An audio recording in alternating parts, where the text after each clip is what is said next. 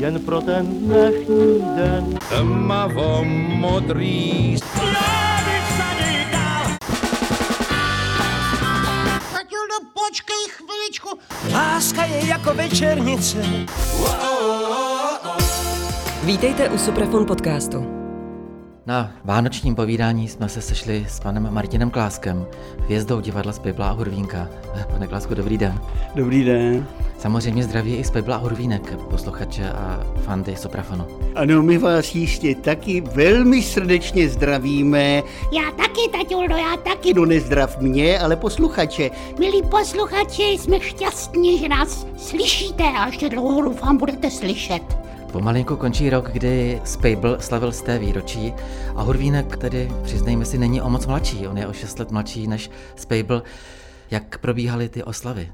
No víte, celý rok jsme měli pěkně naplánovaný, pěkně připravený, ale ze známých důvodů nám jaksi ze všeho sešlo. Takže nám vlastně se podařilo v podstatě jenom natočit panu Spejblovi k narozeninám nádhernou desku. Vlastně nejdříve to bylo CDčko a poté náš milý Supraphon vyrobil vinilové LPčko, že jo, které mělo nedávno křest, což je nádherné, protože se tam poprvé sešli všichni dosavadní interpreti, to znamená Josef Skupa, Miloš Kirchner, Martin Klásek, ale už i také Ondra Lážnovský, kterého já si tak jako už ne potichoučku, ale zcela veřejně připravuji a hraje už v dětském repertoáru ve třech komediích. A je nesmírně erudovaný, šikovný, tvůrčí, má tam svůj autorský dialog a už i spolu píšeme, máme spolu jednu dětskou hru, připravujeme do budoucna i něco pro dospělé spolu, máme spolu knížku, takže spolu velmi dobře vycházíme a mě to strašně těší a proto budoucnost divadla je to strašně důležité. Když říkáte, že už ne tajně ho připravujete, jak dlouho tajně připravoval pan Miloš Kirchner vás? No, tak já se vrátím až k panu Skupovi. Mě to tajně jenom tak vytanulo na mysli, protože pan Skupa skutečně tajně připravoval Miloše Kirchnera, protože to bylo v těch padesátých letech, to dělali tenkrát tak, aby on i ohlídal toho Spejbla s Hurvínkem, protože už i tenkrát bylo na toho Skupu dost tlaků, na to, že je to starý a že to nemá cenu a kde si co si a proč myslet na budoucnost a takovýhle nesmysly. Tak Miloš Kirchner, když už tomu Skupovi malinko ten hlas začal odcházet, tak za něj hrál Hurvínka.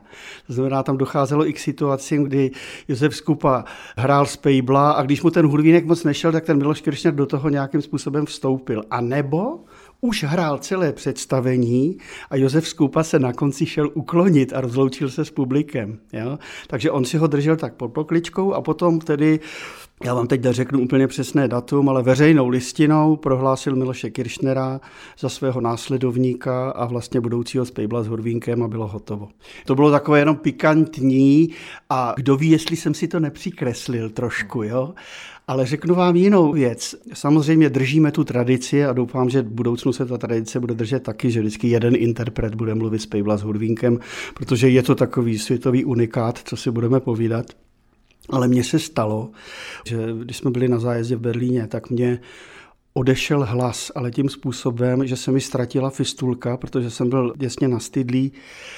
A Spejbl mi šel normálně. A během toho představení, kdy byl nabitý sál, my hráváme v Berlíně v Haus Urania, kam se vejde osm set diváků a bývá to prostě absolutně krachfol, říkají Němci, je úplně narvané. A mě ta fistulka začala odcházet, tak jak si jako vysychat a ztrácet se, kdy už jsem vlastně v druhé polovině představení začal toho Hurvínka šeptat. Ale bylo to skládané představení z dialogů a vizuálních čísel, tak jsem si měl vždycky možnost trošku si odpočinout hlasově a znovu, ale bylo to horší a horší. A říkal jsem ty Helence, hele, já už ty poslední dva dialogy asi nedáme. Jo. A v tom, když jsem začal hrát a ona uslyšela už to moje, už ani to šeptání skoro nebylo slyšet, tak do mě takhle strčila loktem a začala toho Hurvínka mluvit. Jo. Takže to byl takový pahurvínek. A pak jsme říkali, že to bylo asi unikátní a snad poprvé a naposled, kdy za Spejbla a Hurvínka mluvili dva interpreti. No. Přesto to byl takový zajímavý zážitek, že když jsem toho Hurvínka takhle šeptal, tak tam vám bylo takové ticho v tom obrovském sále, že by bylo slyšet špendlík. Jo? Takže to bylo taky něco, při našem představení něco nevídaného. Jste naopak schopen vy zaskočit za Máničku nebo za paní Kateřinu? No tak asi jo. A taky to z legrace někdy děláme při zkouškách. Já jsem tím i Helenku Štáchovou zlobil, jo? Že jsem třeba mluvil takhle za Hurvínka, oslovil jsem Máničku.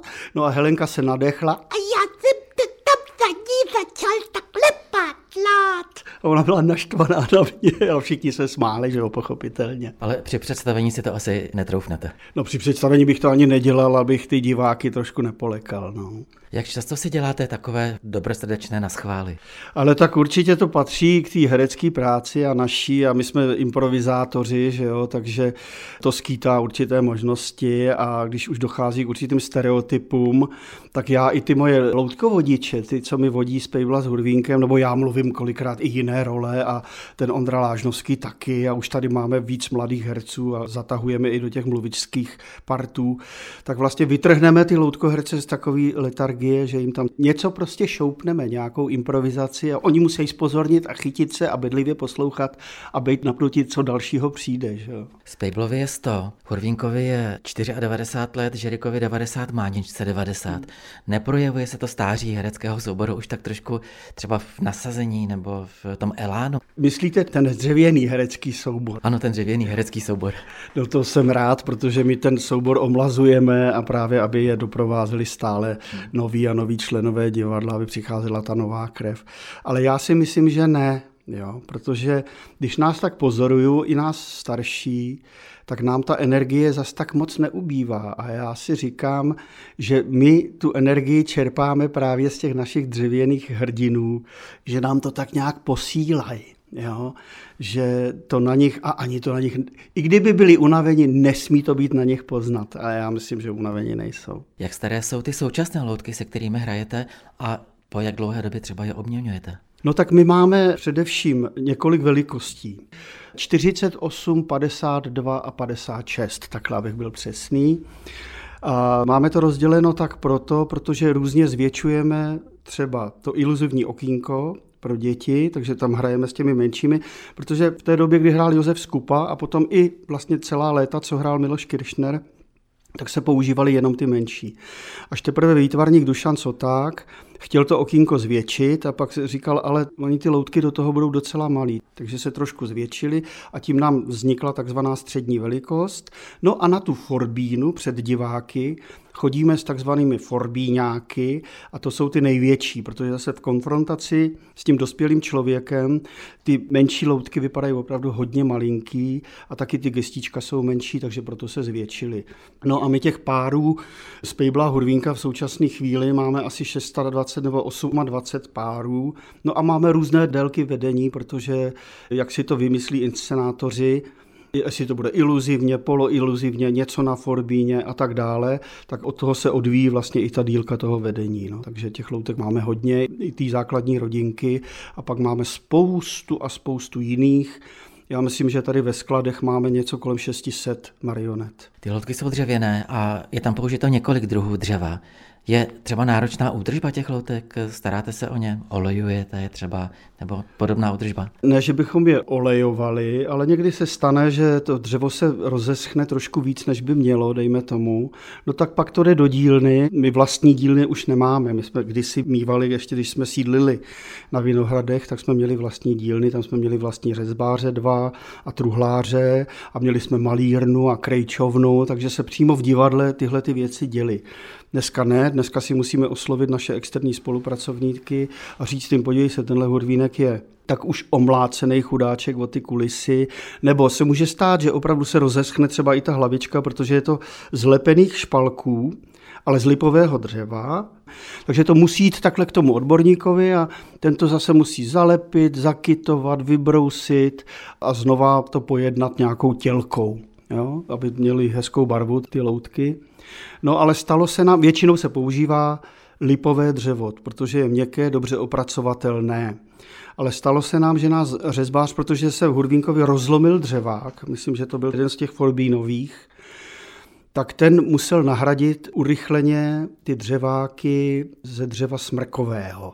Jo, ale to je jenom jeden Hurvínek, jeden jediný a je to vlastně ta naše jednička, který hraje vlastně všechny večerní představení. Michal Barták, jeho vodič, no miluje, to je prostě jeho, to jsou jeho Stradivárky, říká. Tak ten má smrkové dřeváky, ale jinak všecko je to lípové dřevo. A některé loutky, to byly taky takové pokusy a my je stále ve fundusu máme, jsou dokonce z umělé hmoty. Já si vzpomínám, když jsme byli asi před deseti lety, možná už je to dvanáct let, jsme byli na výstavě v Japonsku, na světové výstavě v Japonsku a mě tam vzali do televize, taky s kolegama a něco jsme tam předváděli a pak bylo takové krátké interview a oni říkali, a z čeho ty loutky vlastně máte? A já jsem říkal, ze dřeva. A oni, a to vykácíte stromy, abyste dělali loutky? No a já jsem si říkal, ježiš, no, no oni jsou na tu přírodu, ekologii, no my taky. No tak jsem z toho musel nějak vybruslit a pak se mě napadlo a použil jsem tohleto, ale už máme i loutky z umělé hmoty a oni byli spokojeni. Zmínil jste televizi, japonskou tedy, nicméně vyvíjely se i kostýmy Spejbla a Hurvínka a právě zásadní změna přišla kvůli televiznímu vysílání. Přesně tak, říkáte to naprosto správně. Nevím, jestli si přesně budu pamatovat ten rok, ale bylo to v druhé polovině sedmdesátých let. Točily se takové série hudebně zábavné, ještě trocha swingu a bylo to se Spejblem a Hurvínkem a s orchestrem Ferdinanda Havlíka ze Semaforu. Byly tam bezvadné písničky, byly to vtipné věci prostě. No a nastoupil takzvaný blue box v televizi. To byl trikový horizont, že jo, kde se dalo krásně čarovat vlastně s tím obrazem. Kdy to byla jako druhá plocha, kde se dalo takzvaně naklíčovat prostě jiné pozadí, než bylo v tom studiu a Hurvínek se najednou ocitl kdekoliv na světě v podstatě, jo, nebo Spejbl. No jo, ale oni zjistili, že když ten Hurvínek se postavil před ten blue box, tak se mu ztratili kalhotky, protože je měl modré. Takže rychle, rychle, honem, honem museli přešít ty kalhotky šedou látkou. Tím pádem to bylo v pořádku, ale zase jim tam dělali neplechu zelené kšandičky. Takže zelené kšandičky se vyměnily za tmavě červené, za takovou bordeaux barvu, to je taková kardinálská červeň. A od té doby to vlastně zůstalo, protože jsme si samozřejmě říkali, že to může nastat kdykoliv. Že jo? Takže od té chvíle má Hurvínek jiný kostým. Spejblovi zůstaly dřeváky a frak. My jsme na začátku toho našeho povídání mluvili o tom, že vyšlo CDčko a LPčko ke stým narozeninám Spejbla. Spejbl s Hurvínkem se ale objevovali na gramofonových deskách záhy po svém vzniku. Už Josef Skupa namlouval scénky a různé dialogy na gramofonové desky. To je pravda, ano. A představte si, já teď si myslím, že to bylo v roce devatenáct dvacet devět, úplně první nahrávku na desku, asi šelakovou tehdy, natočil Josef Skupa v Berlíně. Protože tady se to ještě tenkrát neumělo. Takže vlastně Skupa první natočil v zahraničí, samozřejmě česky. Že?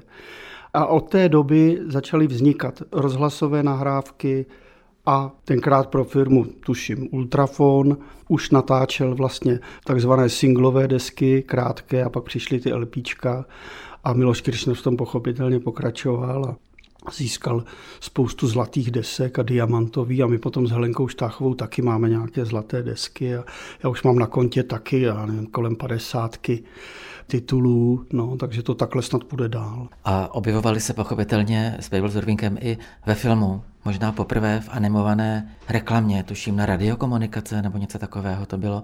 A taky často chodili do rozhlasu.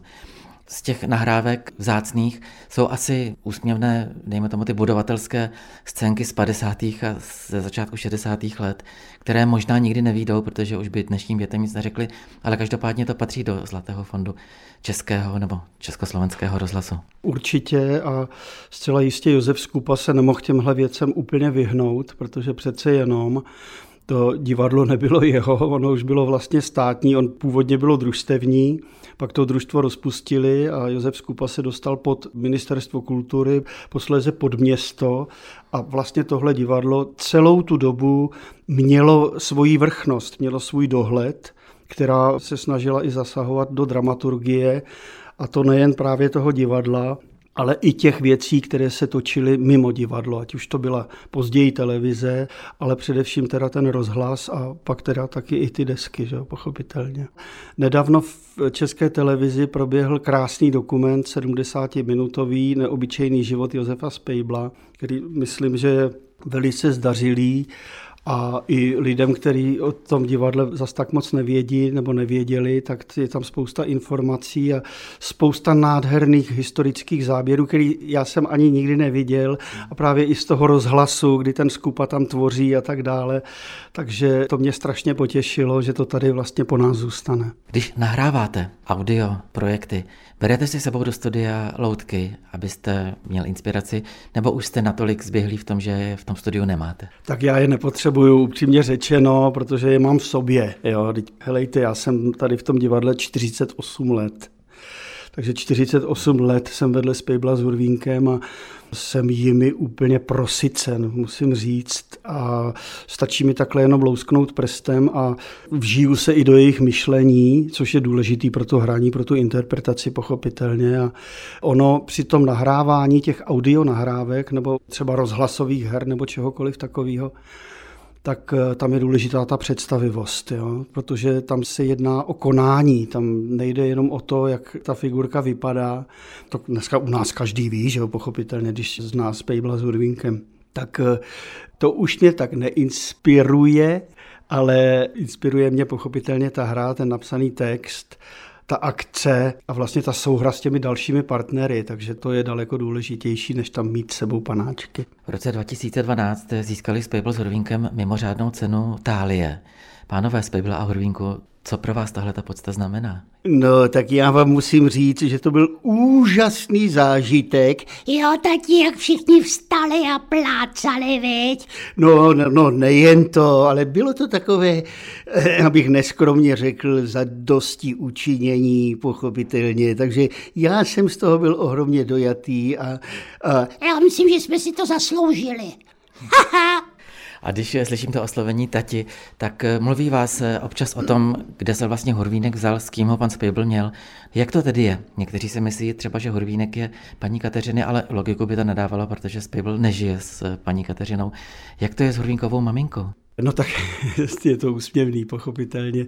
Taky paní Kateřina ani by nemohla být Hurvínková maminka, protože ta přišla do divadla, nebo vznikla až v roce devatenáct set sedmdesát jedna. Jo? To by musela být maximálně paní Švitorková. Jo? Ale ono se to neví. Ono se to neví. A Spejbl, pochopitelně, ten se trošku ošívá, když se ho Hurvínek ptá. A dneska už to svádí na to, že proč by si to měl pamatovat, když už je mu těch sto let. Nicméně po kolapsu jedné z milenek pana Spejbla přišli Spejbl s Hurvínkem k Žerikovi. No, Žerik přišel v roce devatenáct set třicet, že jo? A víte vy vůbec, že vlastně prvního Žerika nakreslil Jiří Trnka? No, tak to je taková zajímavost, že jo? A tuším, že navrhl i první Máničku, no, že přišli takhle spolu. A tuhle tu historku, tu já si přesně neuvědomuju, jak vlastně tohleto vzniklo s tím Žerikem, nevím.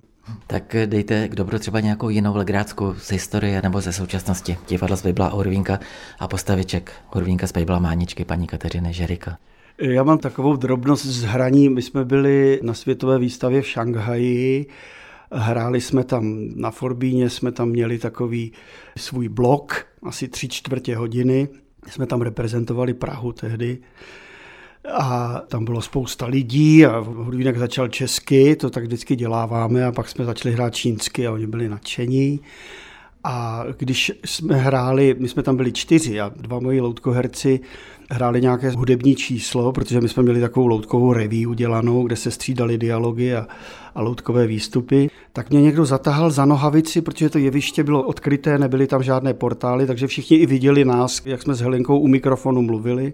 My jsme drželi v ruce text, protože to v podstatě nebylo možné se ten čínský text naučit z paměti.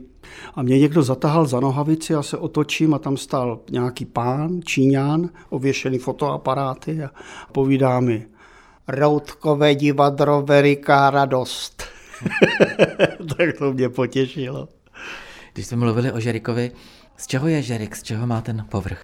Žerik je dřevěný panáček taky, ale má na sobě plyš. Má na sobě takovou krátce střiženou plyš, je bílý a má ten černý flek, jak má mít, že jo? Ale je to plyšový, no. A nosánek má dřevěný. Jak slaví Spejbl s Hurvínkem Vánoce a chystají třeba nějaké oslavy na Silvestra?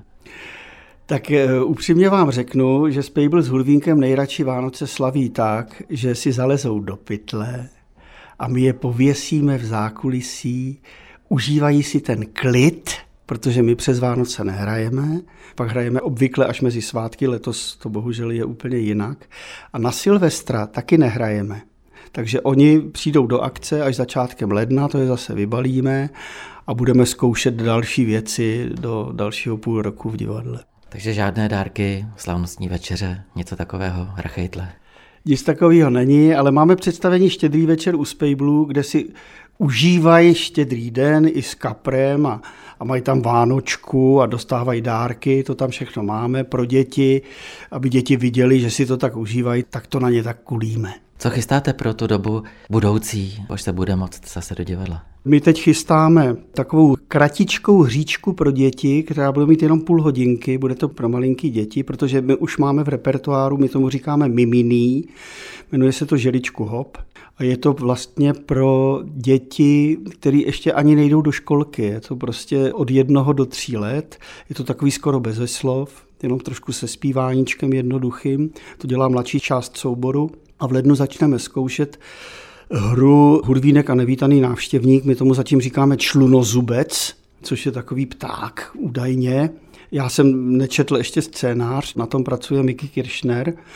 No a to by mělo mít premiéru v první polovině února, bude to taková půlhodinovka. No a poté to má připravené zase Ondra Lážnovský, tak budeme zkoušet od června, v první polovině června budeme zkoušet hru Hurvínek a golem anebo Příběhy ze staré Prahy. My zatím ještě nemáme proto název a premiéra by měla být na konci září. Ale ještě je v jednání naše účinkování, pokud divadla se neotevřou, což pořád hrozí, tak se zřejmě zúčastníme, což připravuje Hotel Internacional tady v Podbabě na Praze šest, jakési kulturní léto, je to zatím jenom v jednání. A my jim tam chceme nabídnout nějaké naše věci, aby jsme si vlastně pod širým nebem zahráli u nich v areálu, takže to by nám taky pomohlo, že bychom prostě se mohli takhle prezentovat s večerním představením a i s takovými kratšími představeními pro děti, tak uvidíme, jak to celé dopadne. Úplně nakonec vás, pánové Spejbla a Hurvínku, poprosím, abyste popřáli i dětem, i dospělým Vánoce, pokud možno hezké, a co byste přáli do roku dva tisíce dvacet jedna všem? Takže milí přátelé, milí posluchači, milé člabrdinky, milí člabrdičkové, Vánoce se blíží kvapem. Ano, ano. Doufám, že budete zdobit stromeček. No to asi jo, Hurvínku. No ty ho moc nezdobíš, taťuldo, nemluv mi do toho. No tak promiň, no. Ale poslouchejte, co z něj vypadne. Ano, a vy, milá děťulata, pokud jste byli hodné, já věřím, že ano, přinejmenším jako já, takže najdete každý pod tím stromečkem to, co si tajně myslíte, anebo o co jste si napsali. Tak já vám přeju, a to klapne. Veselé Vánoce. Haha. Když vás tak poslouchám, tak mám pocit, že Spejbl je ke svému synovi čím dál tím tolerantnější, čím dál tím víc ho chápe. Cítím to dobře? Já myslím, že jo, ale to je taky trošku tím mým věkem. Určitě jsem ho hrál trošku v jiném tempu a v trošku jiném myšlení, když jsem byl mladší, ale dneska už mám dospělé děti a mám vnučky taky, takže i ten můj vnitřní klid tak nějak se do něj dostává. A on ví, že tam by se neměl ztratit, i když ten Spejbl mentoruje nebo toho kluka plísní, tak by se tam prostě neměl ztratit ten jejich opravdu vřelý vztah, aby bylo pořád cítit, jak se ty dva milujou. Vánoční a novoroční povídání s panem Martinem Kláskem, s panem Spejblem a s Hurvínkem je u konce. Pane Klásku, Spejbla a Hurvínku, moc krát děkuji za to příjemné povídání a i vám hezké Vánoce a šťastný nový rok dva tisíce dvacet jedna. Tak my opravdu děkujeme, pane redaktore. Ano, a budeme se těšit příštím roce, že se ve zdraví všichni sejdeme. No a mě nezbývá, než se k tomu připojit. Naschledanou. Naschledanou.